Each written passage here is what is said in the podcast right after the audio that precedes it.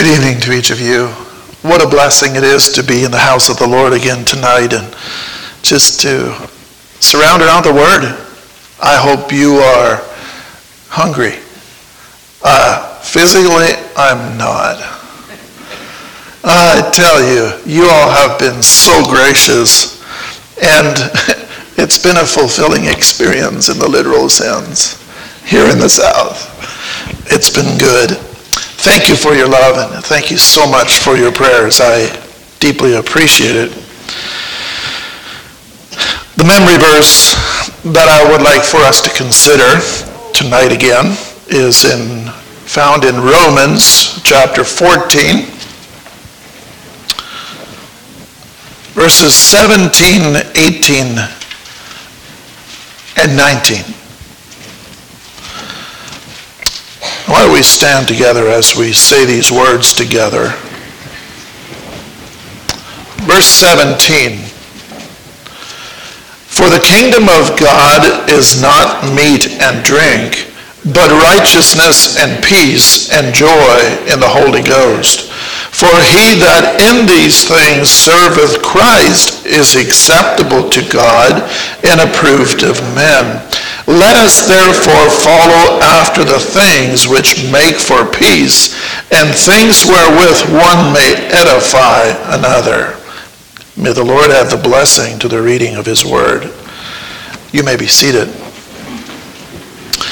And so when we think about this uh, peace, joy, and the Holy Ghost, and when we think about letting us therefore follow after the things which make for peace, and things wherewith one may edify another. And so tonight I would like for us to consider in the message um, edification or building one another up versus um, tearing one another down. And I titled the message tonight, Out of the Abundance of the Heart. And I invite you to take your Bibles and turn with me to Matthew. Matthew chapter 12. And in that scripture, in verse 34, so Matthew chapter 12, and we'll read from verse 33 to 37. And it goes on to say, it says, either make the tree good and his fruit good, or else make the tree corrupt and his fruit corrupt. For the tree is known by his fruit. O generation of vipers, how can ye, being evil, speak good things? For out of the abundance of the heart the mouth speaketh. A good man out of the good treasure of his heart bringeth forth good things. And an evil man out of the treasures, or sorry, the evil man out of the evil treasure bringeth forth evil things. But I say unto you that every idle word that men shall speak, they shall give an account thereof in the day of judgment. For by the words thou shalt be justified, and by thy words thou shalt be condemned. In these words that Jesus spoke, and this was the Son of God that spoke these words. And I want to think there's a number of things that it conveys to me. It is saying that the tongue in reality will and can determine our destiny. And that is how serious it is what we speak. Because doesn't that, is not what it says in verse 37? For by thy words thou shalt be justified, and by thy words thou shalt be condemned. That tells me that there are two opposing results of the results of our words. And so it is important for us to understand that as it says in Proverbs 18, verse 21, death and life are in the power of the tongue, and they who indulge in it shall eat the fruit of it. And that is either death or life.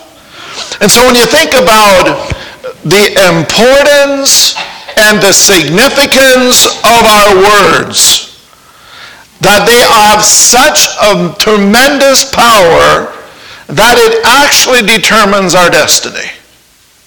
That is significance, amen? That is a very serious thing. And when we think about death and life, those again are absolutely opposed one to another. And so it is important for us to understand, as children of God, as Christians, that we must take great measure and great discipline to have our words guided and directed by the Spirit of God. Absent of that, if they are only directed by our own intuition or our own intellect in our, in our fleshly person, our destiny will be according.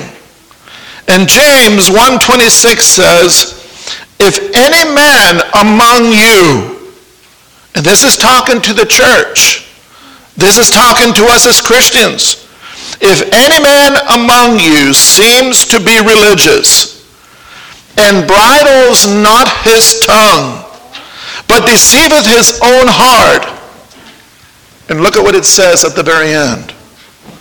This man's religion is vain. It's empty. It's meaningless. You can be as religious as you want, but if you don't harness your tongue, all that is a sham. It's a mockery. It means nothing. Think about it. So when there is uh, people that confess, profess, claim, and even look religious, but their mouth is vile. I will assure you, the Word of God says, all that is vain. And so, my friends, tonight, when I think about revival, when I think about the Spirit of God to have free course in a person's life, much hinges upon the mouth, the tongue. And when I think about uh, death and life in this, in the power of it, my desire is for us tonight to awaken our conscience and awareness that every word we speak is heard in the spiritual realm. Did you get that? Every word that you and I speak is heard in the spiritual realm. And that is sobering. And that, can, and, and that is, when, you, when we, and I always, I've said many times, if we would get a two-second blip of being able to look into the spiritual realm that is around us, we would fall flat on our face before Almighty God if we would understand the battles that are raging in the opposing spiritual realms that is surrounding us. It is significant. It is major. And our battle is not flesh and blood. Dear friends, it is spiritual. And so let us keep in mind every word is heard by the spiritual realm. And there's two opposing. There is the kingdom of God and the kingdom of this world. The devil and the Lord Jesus Christ. And those two hear every single word that comes out of our mouth. Keep that in mind as I give you this backdrop that I want to talk about. Our words have enormous power for good and for evil. Yes, your tongue can even kill or save lives. And when I think about uh, Satan, the evil one, he is like a spy. He's here slyly and uh, wanting to hear in and listen in what you and I have to say. And he uses those things against us as much as possible. So I'll give you a little window into uh, an experience that I, uh, my wife and I had. And so, as you all know, that life brings about challenges. And there was a challenge in a relationship uh, between me and another man and uh, the, it, was, it was rather tense. It was rather difficult. And as far as I know, I tried everything I possibly could to have this relationship restored to the best of my ability. But to no avail, it seemed. And we'll leave that there. And there was one day, as I was in the office, and I was sitting in the office, and, and uh, from that morning till on into the day, I felt this oppression, just that a dark cloud over me. It was so, can I say, discouraging. And it was, it was heavy. It was real. And I, and I couldn't understand what was all going on, but I trusted in the Lord. This was not that many years ago. And so I knew that this is only for a time, and I, I, trust in the Lord even beyond that cloud or that beyond that oppression or whatever it was that was oppressing me. And all of a sudden it dawned on me about this relationship. And I prayed to the Lord Almighty and I resigned and committed that individual to God. I placed him on the altar and I absolutely resigned everything because I could sense that there was something being spoken about me that gave Satan destiny, and the destiny was me. And as I renounced Satan and as I committed that individual to the Lord, the cloud left. And that was about, I want to say, 3 o'clock in the afternoon, and the rest of the day was like a normal day, if I could say that. There was that, that oppression left. And I come home that evening and I shared this with Irma, my wife. And she experienced the same. And so we looked at each other, and I shared what went through my experience. And as she experienced the same, it just touched us so deeply. And so this is what I want for us to consider. When I, and this is the image that came to me in that time as I was communing with God and this is the image that I got from the Lord, I believe. So there's two kingdoms. In the middle at the top of this here chart is God. And I always draw God like that because it is the Trinity. And down here, there's the kingdom of this world, and I don't know how to draw him but it is the kingdom of this world. So we have two opposing kingdoms. And then there is me or you, and pardon my artistic failures. And over here there's another individual. And you can put a name to that whoever you wish. But that is me or you. And when we think about the power of words, I want to begin with the power of intercessory prayer.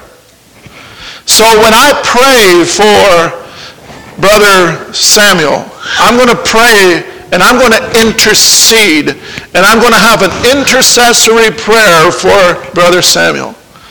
So as I pray, my prayer goes up to God.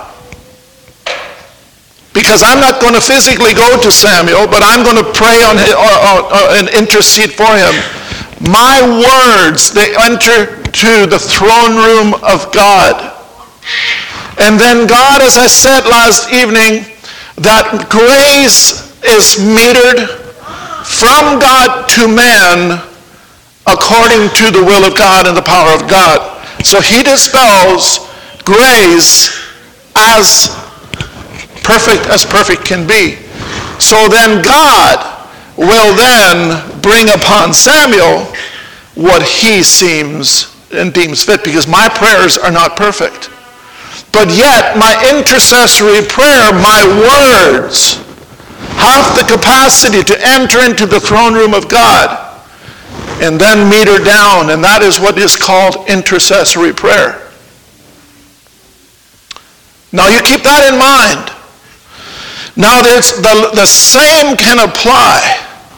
So I was, uh, so my words, if I speak evil or wrong against Samuel, so I'm going to say, okay, we were at Samuel's house last evening for supper and the place is an absolute dump. And he, he, we got there and he didn't even recognize us. Like Samuel's, as far as I can see, he's a crook. Okay? And, okay, so these words, what happens with those type of words? Samuel, so far from the truth, you are a blessing. But anyway, let's continue on. Uh, but so these words, they come out of my mouth. And what happens? Does God hear those type of things? Yes, it does, and they're recorded. But what happens then is the enemy is now empowered. I don't want to say that our intercessory prayer to God empowers God, but it enacts God, if, you can, if, I can, if that makes any sense to you. Likewise, evil speaking and the power of negative, the power of, of a death speech, one toward another, what it does, it engages and enacts the power of darkness and gives them destiny and purpose. Remember, God and God alone is omniscient. The devil is not. God knows our heart. He knows our mind. We don't have to necessarily verbally pray to God. What I'm trying to say is audibly is what I meant to say. And he hears our prayers even in our hearts. Even though it's important for us to also audibly pray. But the devil, what we audibly say is the only thing that he can hear. And when we audibly speak about another, it engages the powers of darkness. And now that he heard me talking about Samuel and about the negative things about him, it enacted him and gave him purpose and destiny right to Samuel. Before that, it's not necessarily said that he had that purpose or destiny. Do you see the power of the tongue? And that's what it means. It has the capacity of either life or death. Pardon me. And so, do you understand why the scripture says that the tongue has the capacity to kill?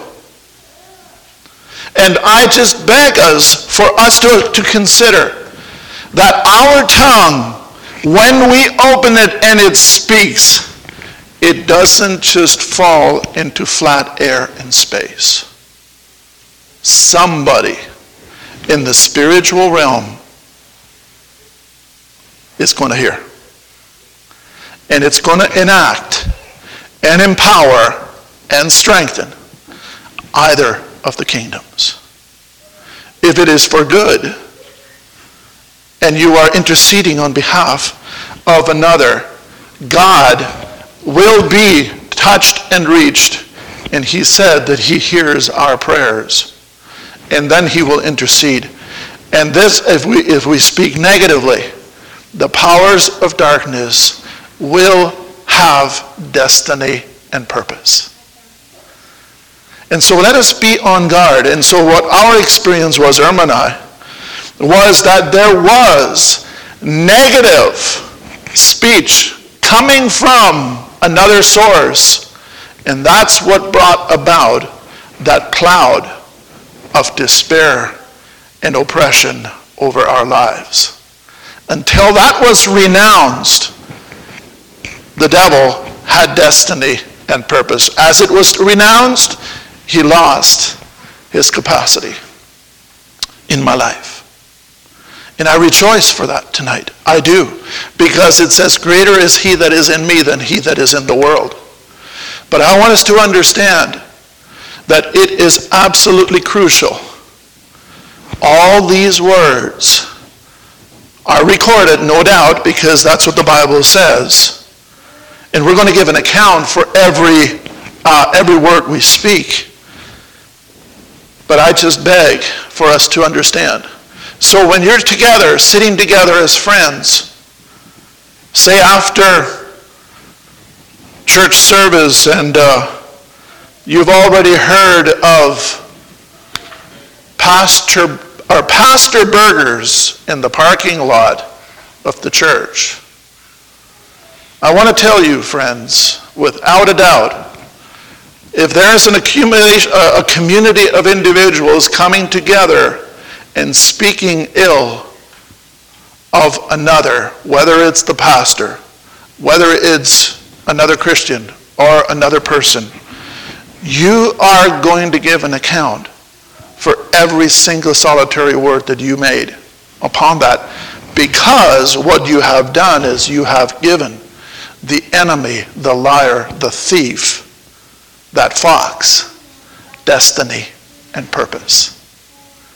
You gave him a reason to do to another what your words are doing amongst each other.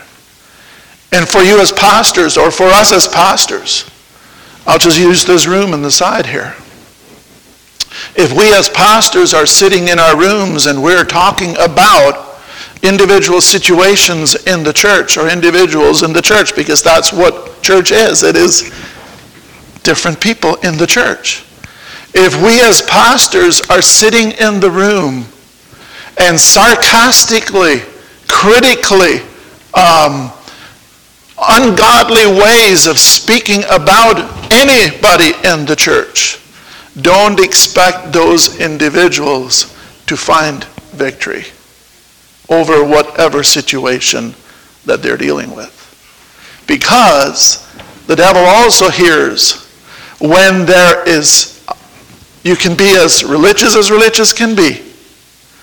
But if our tongue is not harnessed by the grace of the Holy Spirit and, and, and, uh, and directed in that way, the opposing will take those words and it'll go right to the individual that has been spoken about and bring about what he can do best on those individuals.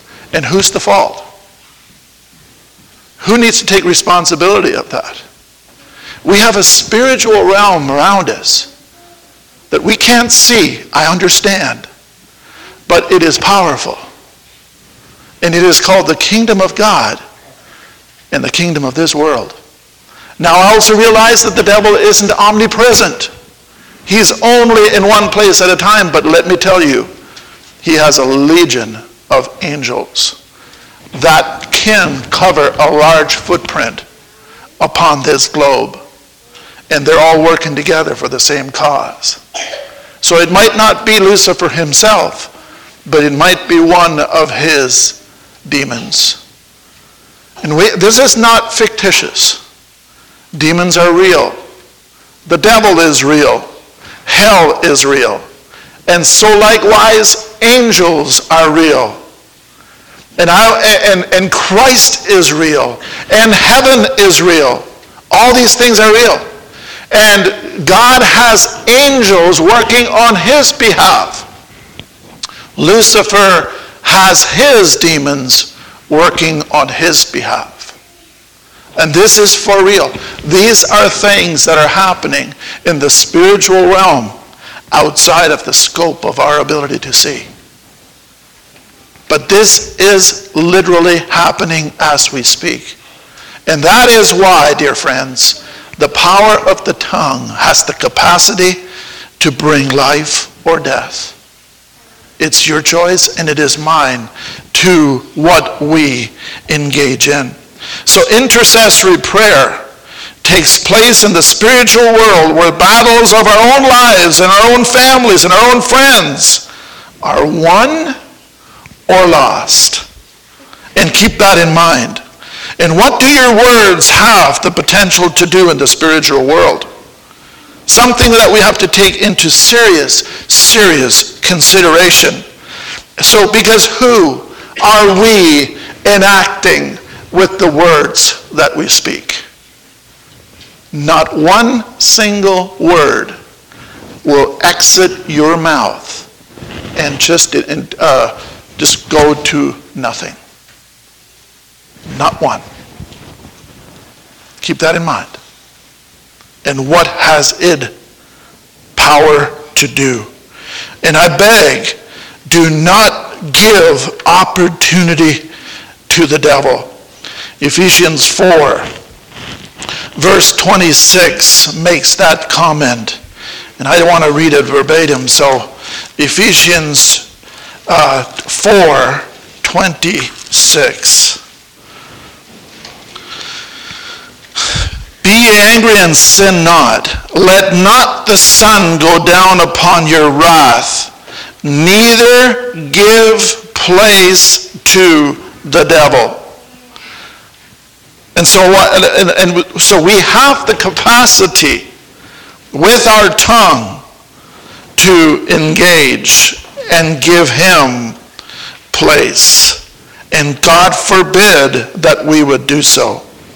A lying tongue hates those it wounds and crushes, and a flattering mouth works ruin. We have to understand, friends, speak life. Jesus said, For assuredly I say unto you, Whosoever say to this mountain, Be removed and be cast into the sea, and does not doubt in his heart, but believes that those things he says will be done, he will have whatever he says. And so when I think about praying to God and speaking to the Lord, and I want for us, you know, I, and, I, and it, it, it's kind of humorous to watch, but what is the first thing that I ask you to say in the morning? What was it? What's the first thing? Good morning, Jesus. Now, you might think that that's kind of childish. But I want to tell you, friends, the first words that utter out of your mouth go to the glory of God, to Jesus Christ. Speak to him as though he is here because he is here. And I want to tell you my bidding as I prayed before I stood to my feet. This very moment before I stood to the feet, I prayed to Jesus Christ that he would be my primary audience and you would have the time to sit in and listen to our conversation between me and Christ. That is my bidding when I, when I go to the pulpit, that Jesus Christ is my primary audience. It's important. He's here. Speak to him. He's your friend. Talk to him. Don't be shy. Speak to God and intercede and edify one another in your prayers, lifting each other up, and so that the Lord God can and will speak to you on behalf of another. So 1 Peter 3.10 says, For he that will love life and see good days, let him refrain his tongue from evil, and his lips that they may speak no guile. Men and women, we must consider the effects and the power of our words in the spiritual world. I can't emphasize that enough. We are either a servant to death or life. Know ye not to that to whom you yield yourselves servant to obey, his servants ye are to whom you obey, whether to sin unto death or of obedience unto righteousness. Romans 6, verse 16. So if we yield our tongue to the will and the way of God, he will be glorified and men and women will be edified. If we yield our, our tongue and our lives, or our life and tongue to the evil world, then we will bring about death and destruction. It's important for us to understand. And so, dear friends, who are we yielding ourselves to? And when I think about speaking evil and speaking wrong towards another, I am leaving the altar of God and going to the altar of the evil one. I am leaving one to go to the other. That's a choice. It is serious. It is extremely serious for us to understand. So, which altar, which throne are you bowing to with the words that you share? False witness causes death of an innocent man or a woman. So, when I say man, that's not gender specific, but uh, that is mankind. False witness can cause the death of an innocent person. Proverbs 25, 18. Or a comforter can give hope to a suicidal person by a lifting up a word and bless. Slander can destroy the reputation of a good person. In Psalm 56, 2, so much can happen. So the Bible vividly describes bitter words as arrows. And you all know, how many of you here do archery hunting? I know there's a few. And what happens when you get bullseye? with an arrow. It slices, it cuts, and it bleeds the animal to death. That is what a tongue will do. It's like an arrow. It penetrates. It cuts. Sharp and poisonous as a serpent. Psalm 140, verse 3. James 3, verse 6 says, The tongue is like a fire, ignited by hell itself. You understand? How many lives have been destroyed by the fiery manipulative words spoken by Adolf Hitler. How many lives? How many lives by the words of one individual was the result of millions of deaths? Violence overwhelms this world because of words, hatred, bitterness. Lives have destroyed many children because of husband and wife exchanging some bitter, bitter encounters. And the children find those arrows in their soul.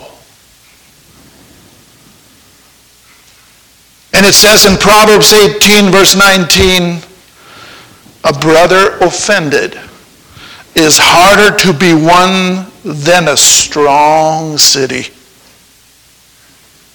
And there, it's like a barred castle.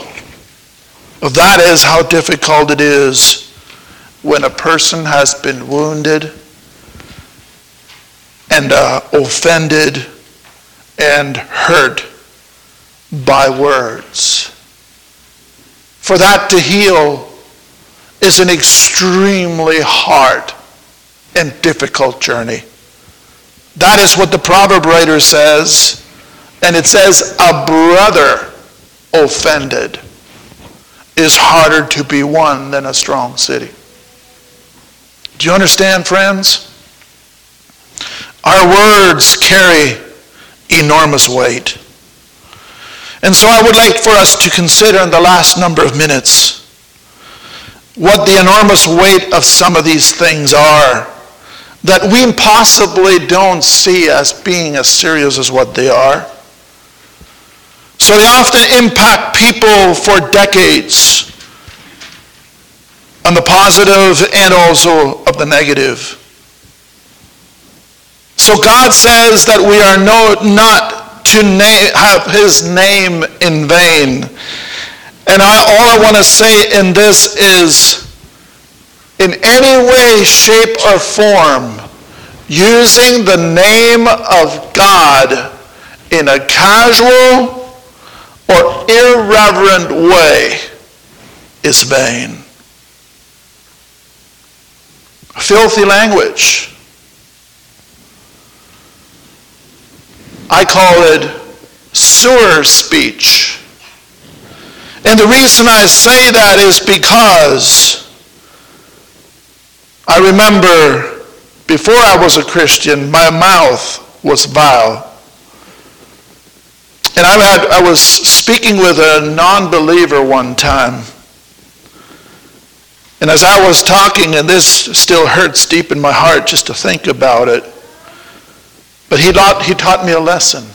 This unbeliever taught me a lesson. As I was speaking, he looked me in the, straight in the face, and his, he had a very sharp voice. So he kind of talked like this, and boy, did it penetrate. And I was talking my foul way, and he looked at me and says, Willis, is this a sewer pipe? That I will never, never forget. And that is what I say filthy language, I identify as sewer speech. It says there in Ephesians 5 3 4, it says, But fornication and all uncleanness and covetousness, let it not be once named among you as becometh saints. We hear that, right? He's not done yet. Neither filthiness now, what else? Nor foolish talking or jesting, which are not convenient, but rather give thanks. The power of words. But now ye also put up all these anger, malice, wrath, blasphemy, filthy communication out of your mouth. He's very specific when he talks about that in Colossians 3:8. So filthy language. Lying. Oh, oh, lying. Untruth. Proverbs 6, verse 16 says, There's six things that God hates, and seven are an abomination unto him a lying tongue and false witness that speaketh lies. God hates. And I don't think we want to be on the receiving side of something that the result of something that God hates. Lying lips are an abomination to the Lord, but they that deal truly are his delight. So there you can see what is an abomination to God is the, the words of death. And what is a delight unto the Lord is the words of life. God is truth. Satan is the liar and the father of it. And when we lie, we leave the throne of God and go to the throne of Satan. And this is a demonic stronghold. Lying is and can be an addiction. There's chronic liars. And it almost seems as though they can barely help themselves. They just need to lie. And that's why I say we purposely, willfully bow to the throne of our choice and allow those the spiritual realm to control our lives, either God or the powers of darkness. This can be a stronghold. And we must identify a lying tongue as an abomination to God. Lying is a willful perversion of truth. And not only by speech, but by any mean whatsoever, whereby a false impression is conveyed to the mind. So not only in words, but also if we lie with our demeanor, we can, uh, body language is a powerful thing. But lying in any which way is contrary to God. And this sin requires repentance and confess our faults one to another, as it says in James 5:16, and be accountable to a brother, and thereby it can be restored. Be not conformed to this world, but be ye transformed. How? By the renewing of your mind. Fourthly, sowing discord. And so what that means is to contest or quarrel or brawl. It is contentious, it, dis, it is discord and strife. And the proverb writer says, a naughty person, a wicked man, he soweth discord. And when we think of quarrels and biggerings and all those type of things amongst Christian people, God hates that.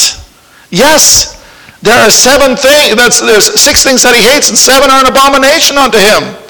And the other one is, he that soweth discord amongst the brethren.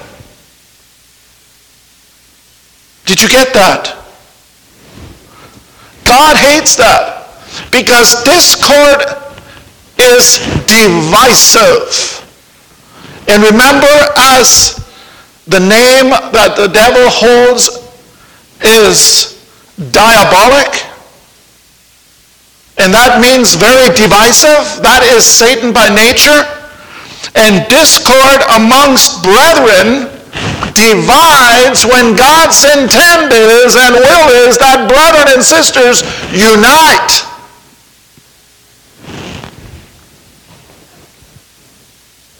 Fifthly, gossip.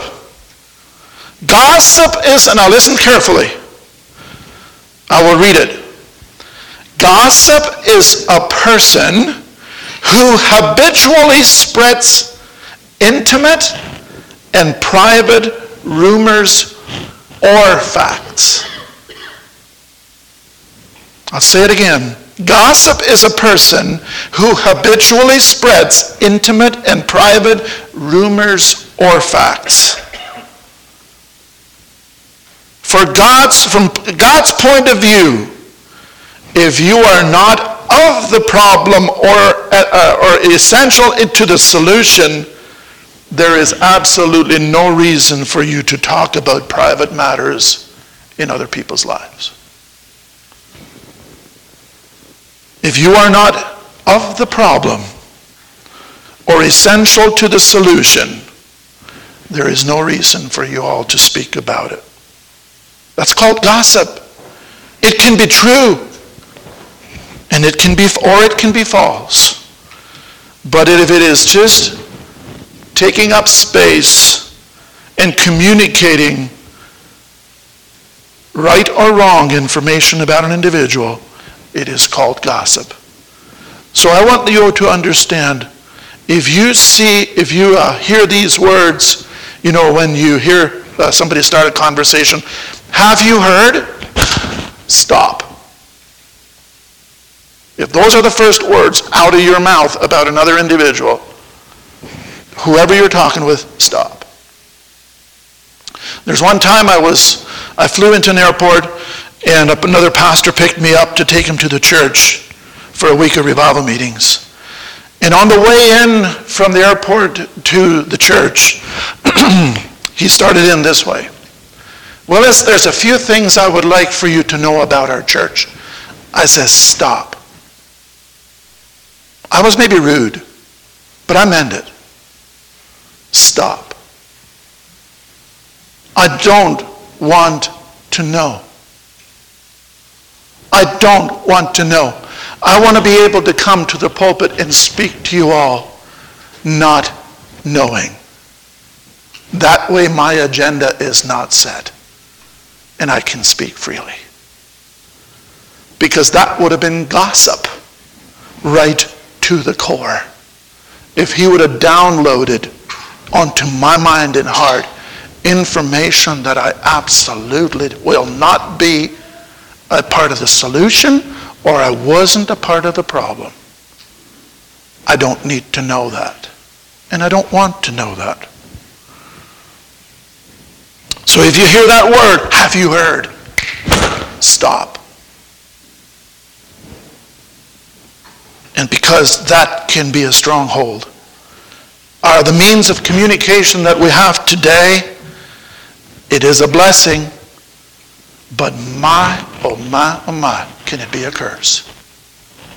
When you think of what is all transmitted in the airwaves in means of communication that we have today about other people, there's people with deep, deep despair by media bullying, if that's a term to be used. People are being degraded. And I, I, could speak a long time on these technology and what it's doing to the minds of people. Or communication. That, I shouldn't say technology, communication. It becomes so much easier. Are you saying things via text that you would not ever speak to a person face to face? That's gossip. And God hates it. And we must too. Slander. That is hand in hand with gossip, but this is what it says. A false and malicious statement or report about others. Slander. So we read some of these here words in the Bible and we say, well, what do they mean? They don't really even get that much of a kick. But slander is false and malicious statement or report about others. A man who bears false witness against his neighbor is like a war club or a sword or a sharp arrow. Proverbs 25, verse 18, and there's more that I could speak. Psalm 140, 11, Proverbs 10, 18, 1 Corinthians 5, 11, and more. When it talks about false witnesses against his neighbor, that is a false and malicious statement. That's what slander is. Seventh, talebearer. Yes, that's also in the Bible. And those are also words that come out of a person's mouth. A talebearer, breaking confidence is what a talebearer is. How many people in the Church of Jesus Christ today have been deeply hurt because confidence was broken? That is called a talebearer. A talebearer reveals secrets, but he that is of a faithful spirit concealeth the matter. That's the word of God. Proverbs 11:13 to be exact. Where no wood is, there the fire goeth out. So, where there is no talebearer, the strife ceaseth. As coals are to a burning, or sorry, as coals are to burning coals, and wood to fire, so is a contentious man to kindle strife. The words of a talebearer are as wounds. They go deep down into the innermost parts of the belly. Proverbs 26, verses 20 to 22. Do you get the picture, friends? The power of the tongue can bring revival or it can bring destruction. How many, how many people in the church are wounded emotionally, spiritually, because they don't confess their sins one toward another? Eight. Speaking cursing instead of blessing. In Romans 3, verses 13 to 14. And you need to read that on your own time. Cursing is exactly the opposite of blessing. In James, uh, sorry, in Psalm 109, excuse me, as he loved, sorry, as he loved cursing, so let it come unto him. As he delight not in blessing, so let it be far from him. As he clothed himself with cursing, like as with his garment, so let it come into his bowels like water, like oil into his bones. We want to speak blessings, not cursings. Number nine, contentious speech. Speak of strife, strife, belligerent, argumentative, combative, quarrelsome. That's called contentious speech in the scriptures. It is better to dwell in the wilderness than with contentious and angry woman. As coals are to burning coals and wood to fire, so is a contentious man to kindle strife. Pessimism versus optimism. Now, optimism, you can also be unreal with optimism, don't get me wrong. But pessimism, there's a bear behind every tree. Conspiracy overflows pessimism. If you have a negative mouth, you have a heart of unbelief. He that did not did sorry, he and he did not many mighty works there because of their unbelief. Out of the abundance of the heart the mouth speaketh. If, I, if when something bumps you, what will come out of your mouth? If I bump this, what is spilled out? Exactly what's in it. Whatever bumps you and whatever comes out is what's in the heart. It's not very difficult to hear. Don't forget that. Out of the abundance of the heart, the mouth speaketh. Scripture says, If thou canst believe, all things are possible to him that believeth. And straightway the father of the child cried out and saith with tears, Lord, I believe. Help me, or help thou mine unbelief. If you don't think that we can conquer then we are in unbelief. But I believe with all my heart, by the grace and the power of God, that He can bring restoration and renewal to our hearts, and thereby out of our mouths will flow the living waters. I believe that with all my heart. So I'll leave you with this challenge in closing. Remember, your mouth has the capacity of death or life. So I want us to do three P's. When something comes to your mind, pause, ponder, and pray before you engage in a conversation. Pause, ponder, and pray. And thereby your heart will be instilled and filled with the Spirit of God and thereby out of your mouth will come the words that are sanctioned and blessed by God. Let's pray. Eternal God, we pause tonight, the close of this evening. I pray for your anointing upon each one assembled here and all those that listened in. I pray, Lord, that you would speak grace to us. Touch us, O Lord. I want to intercede on behalf of each one here this evening. Lord God, pour out your grace and touch on every soul here tonight. Speak grace to them. Cleanse and refine our thought and our affection. Dear Lord, we commit all to you and pray against the powers of darkness in Jesus' holy name. In that power of the resurrection, we speak against the powers of darkness. And Lord, we want to lift you up, exalt you, and praise you, and edify one another to a higher call. And so we entrust all to you. Dismiss us now, Lord, with your blessing. Guide us with your grace and keep us in your care. Through Jesus Christ our Lord, we pray. Amen.